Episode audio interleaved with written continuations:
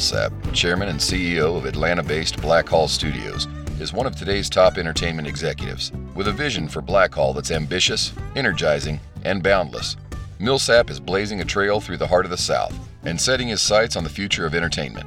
Listen and learn as Ryan Millsap journeys through the myriad industries, people, and landscapes that traverse the complex and dynamic world of film production.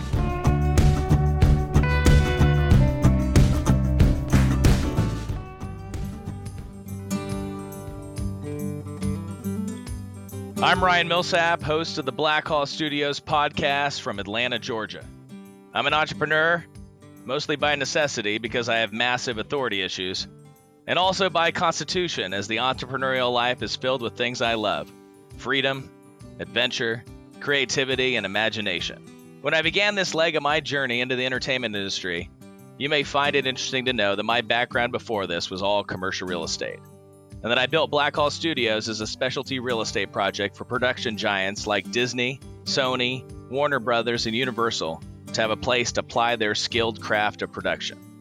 I'm from Los Angeles, but I moved to Atlanta six years ago. I've done business all over the world, and I know few places with the dynamism of Atlanta. It's a world class city with a huge economic future as a center of commerce for a global economy. On this podcast, we get local and global and talk to people who are inspirational, sensational, sometimes motivational, but at all times somehow tied to the ecosystem that is the culture and business of entertainment as it relates to Black Blackhall Studios. Today on the podcast, I have a real maverick from the international sports management arena, Dr. Harvey Schiller. From his time as a fighter pilot to chairman of the Southeastern Conference to executive director of the United States Olympic Committee, where Schiller found himself highlighted in ESPN's amazing documentary, The Last Dance, by the Olympic Dream Team leader Michael Jordan. Schiller came to Atlanta for the 1996 Games only to meet his next boss, Ted Turner, who made him president of Turner Sports. With an invitation from his good friend, baseball legend George Steinbrenner, Schiller then became CEO of Yankee Nets, the first company of its kind managing marketing, broadcasting, and new revenue streams for the New York Yankees, the New Jersey Devils, and the New York Nets, now known as the Brooklyn Nets under ownership of music mogul Jay Z. I've had a great conversation with Dr. Harvey Schiller. He shared some brilliant stories, and I hope I can host him again.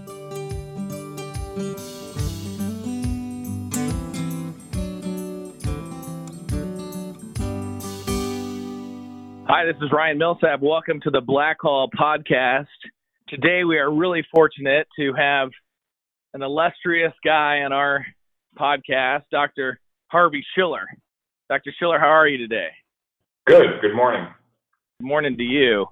The Blackhall podcast has a little bit of an, an intro that precedes us that will tell about some of your background. So everybody listening knows quite a bit about the fundamental aspects of your background. One of the things that struck me as I looked at your life path and all the things that you've accomplished is the amount of intensity it must take to have lived the life that you've lived. Do you relate to that, the idea of intensity? Well, I'm not sure I'd use the word intensity. I think perhaps it's a combination of focus and energy and whatever intellect you were able to bring along. If you look real carefully at most of the positions I've had, they have been things that have needed uh, restructuring or something that needed some kind of fixing and creating something new going forward. So I, I'd add creativity to that as well. When you look back, what is it in life? I mean, how much of it is nature and how much of it is nurture that creates a person with the amount of focus and energy that you have? We all are uh, examples of our environment. I, I think my early days of growing up in New York City, really a street kid with a you know a lower income family. My dad was a truck driver. My mother worked almost every day in sales, retail sales. So I was left a lot to my own, and most of that time, unfortunately, was spent doing things that you don't want to talk about today. You know, when you're in that kind of environment, join up with the kind of people that you think you want to be part of. So I think those experiences kept telling me this is not where you want to be. You want to be in a better place. And what are you going to do to get over that? Education, And I always felt that there was something bigger to aspire to. Even as I was, you know, doing some things that I wouldn't want my children to do. And all of that led to a decision to go to the Citadel, where, uh, you know, military college in Charleston. And if for a kid from New York, it really was a, a very, very different kind of environment as you might expect. But the discipline combined with the education that I had really was a, a light bulb to me. And I think that combination helped me prepare for whatever other challenges there may be in life. What was it? Before, I mean, before you went to the Citadel, I mean, that's obviously a bold move for a, a young man from New York. What gave you the vision to get there? And then while you were there, what kind of visions did you start to have about the future? It's a good question. Going back, being involved in a team sport, playing football in high school, really changed a lot of my outlook. I, I began to see people that were doing things differently, and the camaraderie and the intensity of that, as the word you use, intensity, helped to focus. I had a good friend that wanted to be a pilot in the Air Force, and I started listening to him and the kind of things that he was aspiring to as well. And that seemed to me to be something that would take me out of the environment that I was in and change. So the step to the Citadel gave me the Air Force commission, which led to pilot training and a career in the Air Force. And so inside of the Air Force, you know, where along the line did you start to realize one of your special gifts in life was focus and energy? And then how did that translate post the Air Force into all the amazing things that you went on to accomplish? A good friend during my early days in the Air Force said to me, Listen, you can do a lot of different things think about this. To fly an airplane, you don't have to know how to change the tires. That's a job that other people can do. Your job is to fly the airplane safely. So I've used that as a mantra going forward. There are a whole range of things that I was able to do, but those were new vistas to take on and new challenges to take on. And I said earlier, it usually was a bunch of fixing and taking a look at things in a different kind of way and bringing team members along with you because you can't obviously you can't do any of that by yourself. You have to have good people that are focused as well with the intensity that you expect. Now you had to deal with a lot of strong personalities over the years. I mean, I think about even you know the way that you've been in the news recently with the Michael Jordan documentary. Where did you develop the kind of moxie and the kind of kind of above the fray vision that allows you to deal with these strong personalities with strong opinions and yet be able to hold your line as to what you know you need to get done? Well, sometimes it's a bit of humor. I remember reading about President Kennedy's father, and he said when you go into a meeting and there are people who are you think are stronger than you in that meeting, just think of that I'm sitting there in long red, you know, red pajamas, and it takes away that aura of who they are. I think the New York part was probably gave me a little bit of that moxie, uh, a little bit of humor, and a bit of understanding and friendship. So whether it's George Steinbrenner or Ted Turner or a senior general in the Air Force or Michael Jordan, and by the way, him calling me a dick, a former student of mine said, "Well, that's just director in charge. That's all that means." I love that. And you know what? If Michael even puts his gaze upon you, you're doing something right. You know, I know him since that time. Uh, his agent's a good friend of mine, David Falk, and we've talked about doing some businesses together. So uh, way back, and look, it's the environment he's in. The interesting part to me about all of that is that is of the 12 or so people on the dream team, they, some of them were sponsored by Reebok. So he's the only one who covered Reebok with the flag. None of the others did. And from that time, he became, you know, he lost his friendship with Charles Barkley and others. So, look, as I said, I am sure every one of those team members has kept that Reebok award medal uniform somewhere in their home because it means something special. You know, I, I think of a conflict like that, and and it makes me reflect on some of the things I've learned about people and, and their time horizons and their focus. And when I, you know, I watched that documentary, and one of the things I was struck by is that Michael Jordan, despite the fact that in the minds of Americans and the soul of America, he's eternal, right? At this point, he's such an icon for America. He personally felt like he lived in a very short time horizon in, in the past and the future and was so just incredibly present. And yet, you know, when it comes to long distance vision, that definitely didn't feel like his strength, but that's not what you need as an athlete. Where have you experienced seeing how different types of personalities and different the time horizons different personalities have? How do those fit together in your mind to create the best kind of team? Well, it's a good point about jordan and being in the moment. I happen to have he brought me along once to speak at one of his camps for older people in las vegas i'm not sure there was more focus on gambling than there was on basketball but anyway there the camp one of the campers asked a question one of the famous shots he took which seemed to be completely mindless as he went up to put the ball in the in the basket. What were you thinking about when you made that particular leap to the basket? And he said, I wasn't thinking about a darn thing because uh, my body was responding to all the training and everything else that I've done, and I called upon it to perform at that particular point. But he said that was the moment that I prepared for. And I think that preparing for whatever that challenge is, is we live in a disruptive society where things are changing so quickly. I mean, we're facing a virus now, but we face a lot of other things technologically and otherwise. How, how can we take advantage of it instead of thinking about it as the enemy? Focus is a big part of that.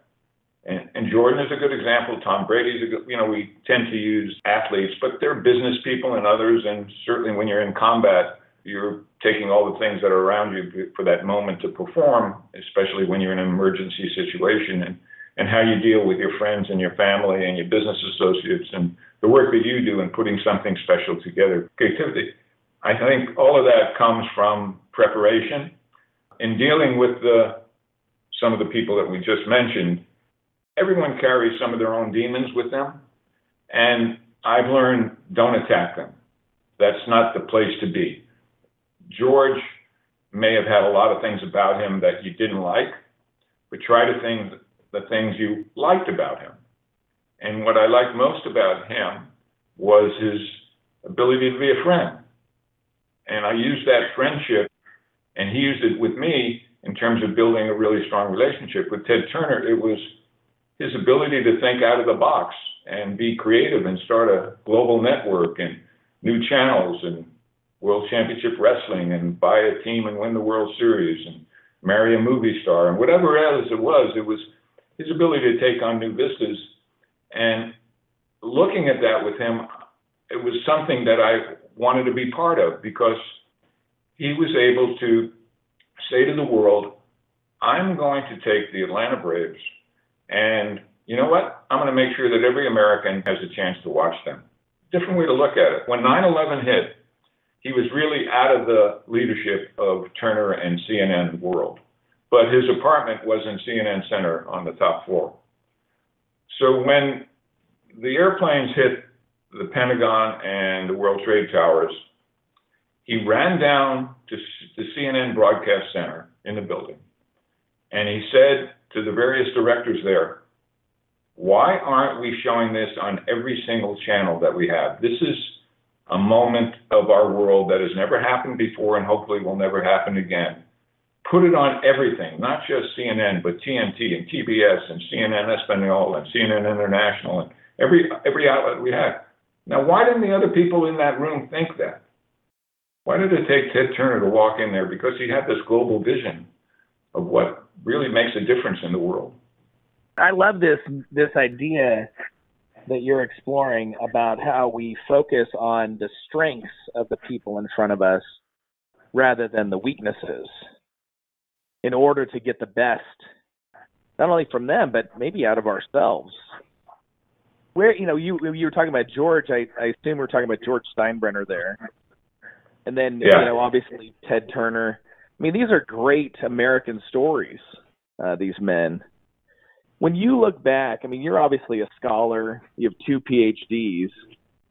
When you look back and, and put your academic mind to work on what it means to be a successful American, what would you say to a young man? Let's say a young man from the Citadel graduates, he comes to you, he's 24 years old, and he says, What does it mean to be a successful American?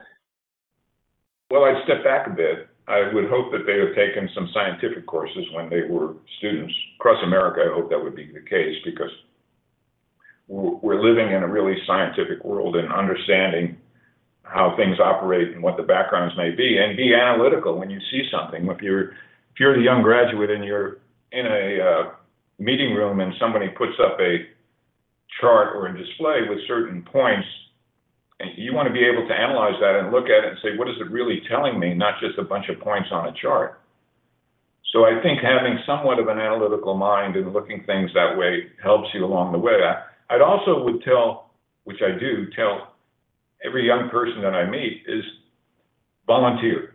Join some things where you can give your time, which are not your vocation, but are your avocation, things you believe in. Maybe it's music or drama or uh, working at a hospital or coaching a kids team. Because in that environment, you're going to use different skills that you've never used before. They're going to be different for what you do for your work every day, whether you're in the military or not, business, selling real estate, whatever it may be.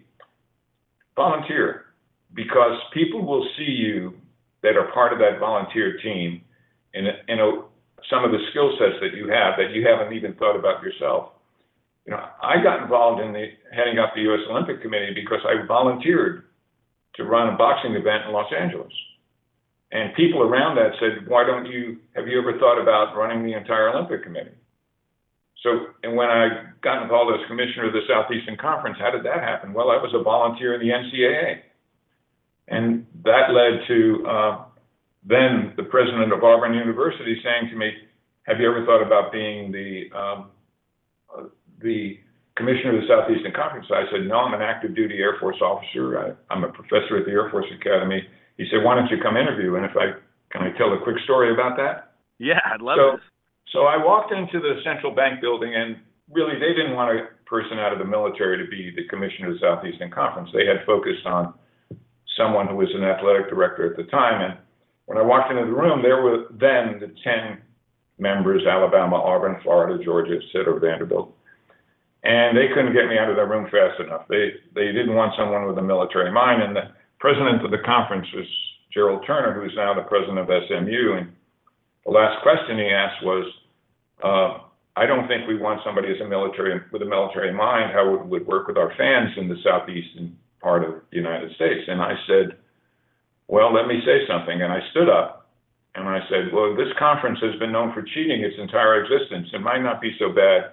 If you took an individual from an institution where you didn't lie, cheat, or steal, but you certainly wouldn't tolerate it, and I walked out. and, and I called my called my wife and said, "Don't worry, we're not moving from Colorado to Birmingham. This just happened." When I landed back in Colorado Springs, they came and wanted to offer me the job. So I think you have to be who you are, and hopefully you're in environments where other people could see. I mean, think about all the people that will listen to this and yourself you know, some of the things you're doing were because what people have seen in you.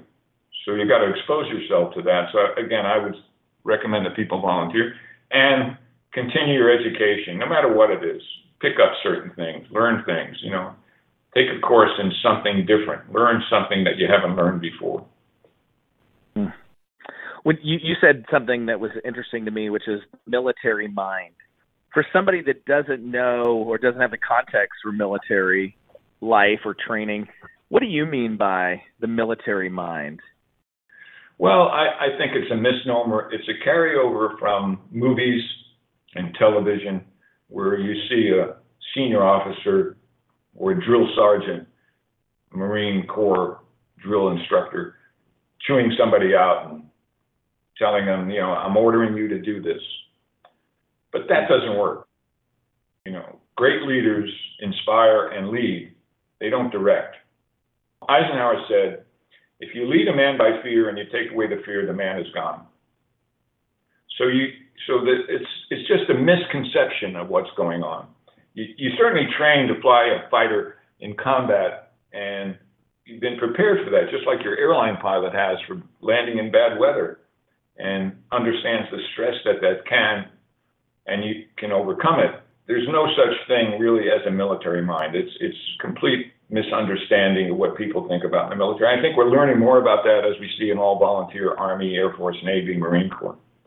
You know, my my father was is a an ex uh, Special Forces Recon Marine. He was in Vietnam, 68, 69, and that had a huge impact on his life.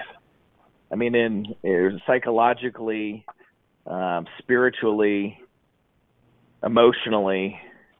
When you look back at that time, because you were in, you know, serious combat time in Vietnam, what are what are the ways that you think of how that uh, impacted you the rest of your life?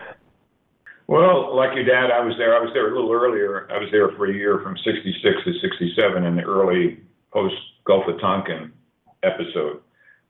I, I think the lasting, I call it a gift, was your ability to demonstrate who you were under fire. I'm sure your dad had that same experience, which is a statement of courage, and it's very, very unusual in a human in today's world and in a human being's life that they're exposed to that particular test. I mean, only a small number of people who are in combat, a small number of people who are in law enforcement, or what's going on now in hospital rooms and so forth, where people are able to demonstrate their courage under really, really trying situations and come out of it successfully. I see that as a gift personally. And maybe that's what led to telling Michael Jordan and the Dream Team, you don't wear the Reebok uniform, you're not getting a gold medal. that's maybe right. That's, that's right. And my dad talks about really two major lessons. I mean, obviously the lessons are probably countless, but two major things that he experienced that stayed with him psychologically were, you know, number one, he takes no moment for granted. Right? Obviously, when you see that kind of death and destruction, um, you know that everything in life can change in an instant, and you you know you stop taking things for granted. You stop believing that tomorrow is exactly what today will be, and you you appreciate the beauty of today. Um, and I think you also learn how to fight through the struggle of today, knowing that tomorrow can be completely different. So I think you know that's one of the things that that he you know has shared with me. The other thing is exactly what you were talking about you know, maybe said slightly differently, but the same spirit, which is he said, you know, when you go through things like that, you learn your own capabilities. And you learn that you have the mettle, you have the wherewithal, you have the strength, you have the courage, you have all of these things within you that you didn't realize until you were tested. And then when you come out the other side, you know you have them. And so he said, you know, for him, he walks out into the world every day knowing that he is capable of handling basically anything. And it sounds to me like that's kind of a spirit that you walked away with too. Only the spirit of I can handle anything allows you to walk into a situation where a bunch of superstars are, you know, on some level being prima donnas and telling them that's just not the way it's going to work. Do you relate to well, that? Yeah, I, I relate to it in a different kind of way. I mean, I don't think a pilot in spite of all the stress, the thought of being shot down is the same as your dad experienced on the ground. So he, I think there were certain things that you just mentioned which were a little different than I did.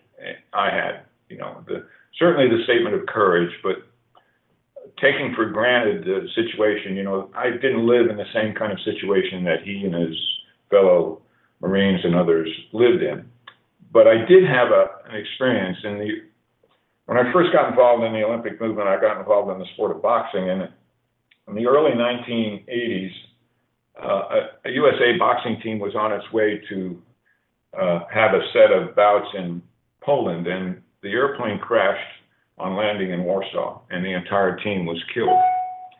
And I was contacted uh, to go over with some other people to try to identify the bodies from this horrific airplane crash. There were 20 something people involved. And I went to Warsaw and with a couple of other people, and there were also some people from the Armed Forces Institute of Pathology to help with identification. And when I got there, I went to this, now this is 40 years ago, this morgue in Warsaw, Poland, which had different issues they were facing in terms of energy. So imagine a morgue where there's no refrigeration.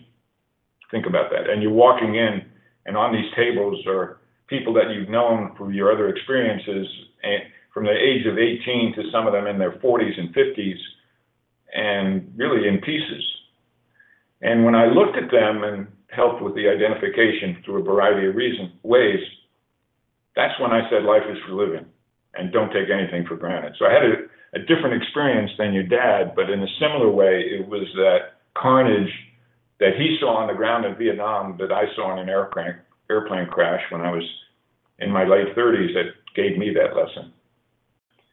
Well, those kind of graphic lessons are sobering and centering, I suppose. I don't want to be over descriptive, but you're right. How does that impact you spiritually? Do you have a, a spiritual sense of life? I do. I, am not a religious person, but I, I, you know, I try to think about, as I said earlier, the goodness of people, and I'm not, I'm not someone. I, I think religion does good things and religion does bad things. But in general, if, if you follow the way it's supposed to lead, we wouldn't have conflict in the Middle East and we wouldn't have conflict in other places. But I think that having a social order is important for societies to succeed. We wouldn't want people running around and killing each other raping and doing all the bad things. So um, I'm not sure I'd use the word spirit. I'm not sure what that all means. But I think I'd use the word goodness and that's you know try try to feel that way about everything. Yeah, goodness makes me think of you know virtue. What are the virtues that you think of if you think of manliness? I mean, as apart from humanness, like specifically manliness, what are the virtues that a man should want to acquire? Oh, gee. I, I, I think it probably depends upon the environment and the person. I mean, if you're if you're in an environment where all you have to do is hunt for food, your virtues are somewhat different than someone who's living in New York City and selling real estate. So I, I think being, I think two of the things that are really important in my life are honesty and integrity. And when I when I left the Air Force, people would in business were saying me, you know, you're living in a different world because the people you've been around have had a rite of passage and they've instilled in them as this bit of honesty and integrity, and you're not going to find that in every business deal that you go into.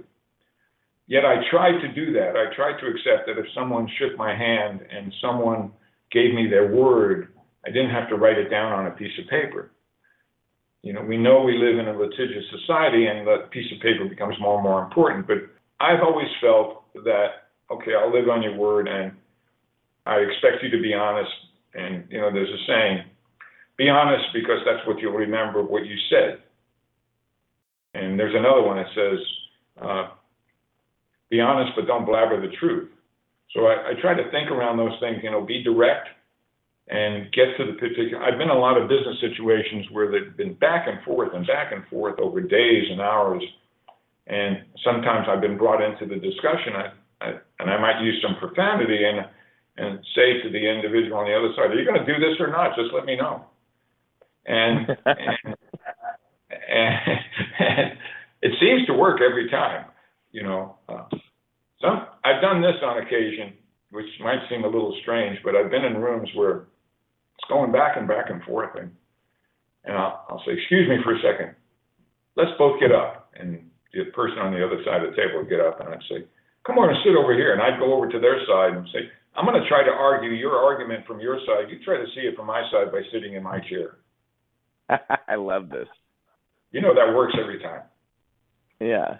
Well, you're an incredibly every... practical philosopher. I mean, I, I love, I, I love the notion that the idea is only as good as the practical use. Is that what I'm hearing some from you? Like, it feels like a very practical approach to the philosophical. Yeah, my mother used to say to me when growing up, and said, "Always be prideful of what you do." And and then she'd say, You're standing there naked. Are you still proud? And I said, you know, 11, 12, 13 years what the hell did I understand about that? But I do now.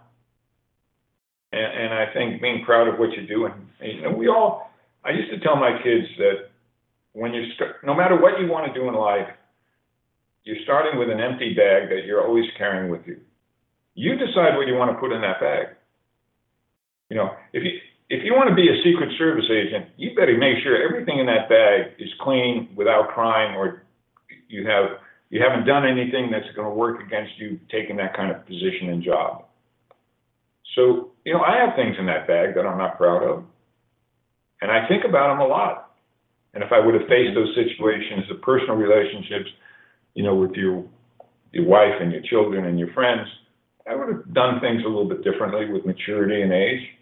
But at the time, it was who I was, and it went in the bag. So I've been able to carry that with me and tolerate it and think about it and change with it. There was a special on 60 Minutes some years ago.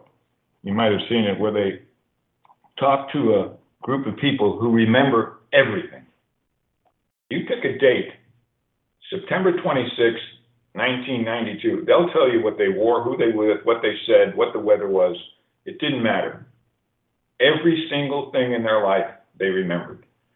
And the interviewer said, That must be a terrible thing to have to remember everything. And you know what the respondent said? I just keep doing good things, so I'll remember good things. I mean, that's amazing. That's an amazingly profound wonderfulness of non compartmentalization. So often it feels like people act like today doesn't matter tomorrow. It just gets boxed and put on a shelf, and tomorrow is a totally new day. On some level, there's amazing health in that. Like you watch, like we were talking about with athletes, right? There's something amazingly healthy about wiping the slate clean and just moving on to the next moment. But then there's the profound human beauty of continuity and the things that we are proud of, you know, the stories that we are most proud of when you think back, what are what are a few things that you consider to be the things you're most proud of? It starts with family. Uh, you know, proud of relationship I've had with my wife for over 50 years, with its plus and minuses and all that time. You know, I figured about 25 of the years are probably the years we didn't talk to each other, but it, we lasted 50 years, so uh, or more. Uh, the development of our children, who are good citizens and healthy and smart and have given back to society and still do and well educated and other family members. And I think that starts. I'm proud of my service to my country, defending freedom. I always think of myself doing that in everything that I do, you know, even as a retired officer. But you know, I'd go back in a second, even at my age, to serve wherever I was asked to serve. I feel guilty about not being in Iraq or Afghanistan or, you know, helping people in floods or fires or what guardsmen do and others. I would I'd do that in a second. You know, I'd jump in front of a car to save a kid for their life. Uh, I I try to make smart decisions about things and contribute. But I think those two things, family, defending America, uh, maybe contributing some things in science when I was doing research is probably some leave behinds. Uh, I would add the nurturing and mentoring of people in my life. I'm very, very mm-hmm. proud of people that have been successful and moved on. You know, I was at a, the Football Hall of Fame dinner in New York uh, last year, and the keynote speaker was Charles Davis. You know, who's Charles Davis? Well, Charles is now the he just he's moving from Fox football to CBS football. He's one of their color commentators, and he's had a great career, but had it what happened? So when I was commissioner of the Southeastern Conference, oh by the way, put it in perspective. I'm sitting at a table in an audience where somebody who's the keynote speaker and the MC was somebody who worked for me when they were 20 something years old. So I'm looking up on the stage and I'm thinking, okay, how did I meet Charles Davis? I gave a speech at the University of Tennessee And Doug Dickey, the athletic director, said, Charles, why don't you take the commissioner back to the airport? So we spent 30, 45 minutes in the car where he drove me to the airport, and I fell in love with the guy. And I said, Hey, look, come work for me in the Southeastern Conference. He said, Are you sure? He had been working, he was a graduate assistant in football working on his master's degree. So I got back to the office. I said, Gee whiz, I offered this guy a job. I don't have any money for him. So I went to Ted Turner and I said, We do not have enough African Americans in athletic jobs around the 10 schools that we have. I need I need a hundred and fifty thousand dollars. He said, What do you need the money for? I said, I need ten thousand dollars to give to each of our ten schools to hire a minority person as an intern. And I need fifty thousand dollars to hire this guy, Charles Davis, to be an assistant in my office. And he said, Okay. So we brought Charles in. And he and I traveled around the southeast together, or he traveled with our director of enforcement and compliance and others and did an unbelievable job and eventually he he wanted to get back to coaching and he went I think it was uh, Pacific or Kansas State and they were playing one of our southeastern conference schools and he was he they they weren't doing very well he was a defensive coordinator and he said commissioner um, I need to leave I said well I'm leaving for the Olympic committee why don't you come with me and he then left coaching and he became the director of our training center in Colorado Springs. Then he moved on and eventually he is who he is today. And and when we took him around, I'll give you a small example. We had an athletic. Is this taking too much time? Tell me. No, God, this is fantastic. So, so Charles, again, African American. We had a meeting of athletic directors in Jackson, Mississippi, and it was at the Jackson Country Club. And he was sitting at the dais with me, uh, and he gives me a little shoulder shrug, and he sits next to me. He says, "Commissioner, look at my steak." He had a steak that was almost as big as the table. It was bigger than the plate, and there were two African American waiters, one on either side of him, giving him everything he wanted. Because Charles was the first African American to eat inside dinner at the Jackson Country Club, and right he, then at he, that meal, that was the first meal that was the first time that a black had eaten there at that at that particular time. Now this was 1988, so wow. 32 years ago. Yeah, a lot of changes since. He traveled around the country and did different things to help bring other minorities in, and uh, some of those initial interns became athletic directors at uh, institutions around America, including Georgia and other places. So I would add the last part is mentoring and creating opportunities for young people. There's a young lady who worked for me as an intern at the Olympic Committee, Jenny Storms. You know where she is now? She does all the marketing for NBC television. And Incredible. I have to I have to go to her to get something done. She doesn't have to come to me anymore. So that's when so you're really doing your job right. Yeah, right. You know, when you look up and there there's that guy that was an intern who's the dinner host for a thousand people. Right, giving the keynote that you remember hearing his voice for the first time in a car on the way to the airport. Yeah. thinking this is a, this is a good this is a good quality human being. I want to I want to not only help him, but this is the kind of person I'd want on my team. Absolutely. And there were a bunch of people like that that had done significant things in life that I was lucky enough to meet early on in my career. So, you know, I have three daughters, ages 15, 13, and 10 give me some advice, parenting advice. You've been through it. What should I know? Well, for your daughters at that age, I'd wait till they were 16 or 17 to talk to them. so good. Because they're at the age they're at, you're not going to influence anything. You know. Uh, so seriously, I mean, all you can do is understand the challenges that they're facing among school and friends, and girls especially are living a world of rejection by other girls or by boys or whoever they believe in. And you got to help them through that. It's not about them, it's about the other people. And you can't, you know, your children can't control the actions of other people. They have to be who they are. And they got to keep working at it. Maybe they say to someone who is mean, I know you didn't mean to say that. There was there was a great commercial a year or two ago about cell phones and there's a young daughter and a mother who were screaming at each other. yelling, but they're not saying bad things. They're saying, the daughter saying something like, You're telling me I can have a phone? And the mother screams out, Yes, you can have this phone. You're telling me this phone can do this? And they're going back and forth. And they're thinking, Yeah, good. You know, they're still raising their voices, but they're doing good things for each other. Right. So stay patient. That's what I, I, I hear you advising me with the with the with with my daughters to give them some time because these are going to be the years that require more silence than participation from me.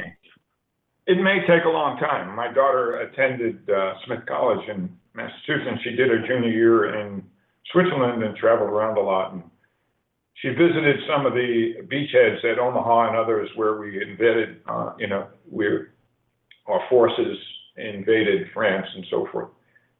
And she sat down on that beachhead in France and wrote me a letter where she understood everything that I've been talking about in terms of defending America and putting your life to save others. You know, that's a once in a lifetime thing you have with your child.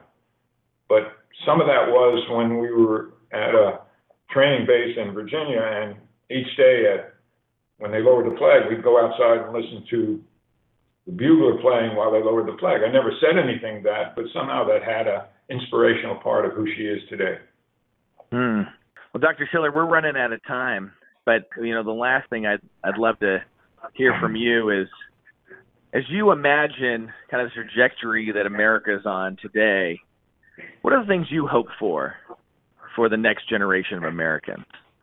Well, always, you know, you want your children and their children to have opportunity, and you hope that the environment is safe, sustainability, and those kind of things can go forward, and that the same resources that we've had in growing up, that they will have available to them you hope that science will solve some of the challenges that we, not what we have now, but the next one as well, whether it's the COVID-19 virus or other things.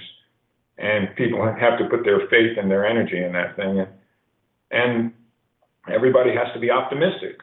As I said earlier, they have to be honest about things. You know, you hope the national leadership and local leadership is has the ability to instill those values in people. I'm not sure they do right now, but you know, hopefully we'll work through it. I, th- I think my grandchildren are smart enough to understand when public figure speaks what they're really saying and what they're not saying. Children today are being, your kids are being exposed to things that none of us have seen in, at least in my lifetime, in terms of leadership. And maybe it's the way we remember it. You know, I was born when Franklin Delano Roosevelt was the president of the United States and I was maybe five when he died.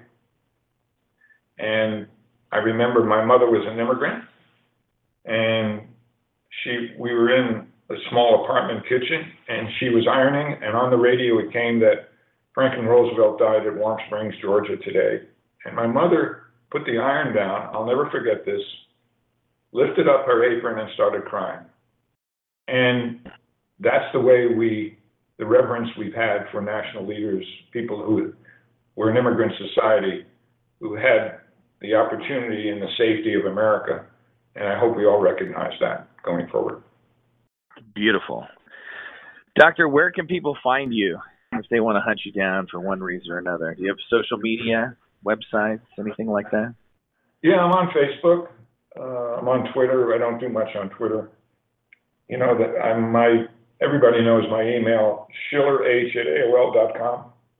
Old school. And, yeah, old school. I have other, probably have 10 others, but that's the most easiest one to remember. Probably that's the best way.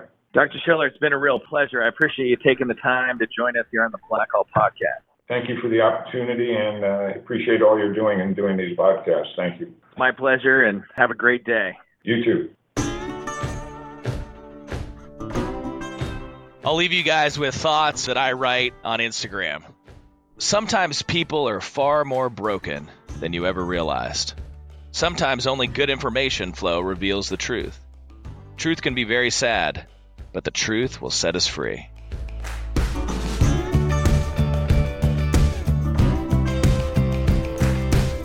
Thanks for listening to the Blackhall Studios podcast with Ryan Millsap. We want to hear from you. Find us on SoundCloud, iTunes, or Spotify. and follow us on Instagram at, at Blackhall Studios and at Ryan.Millsap.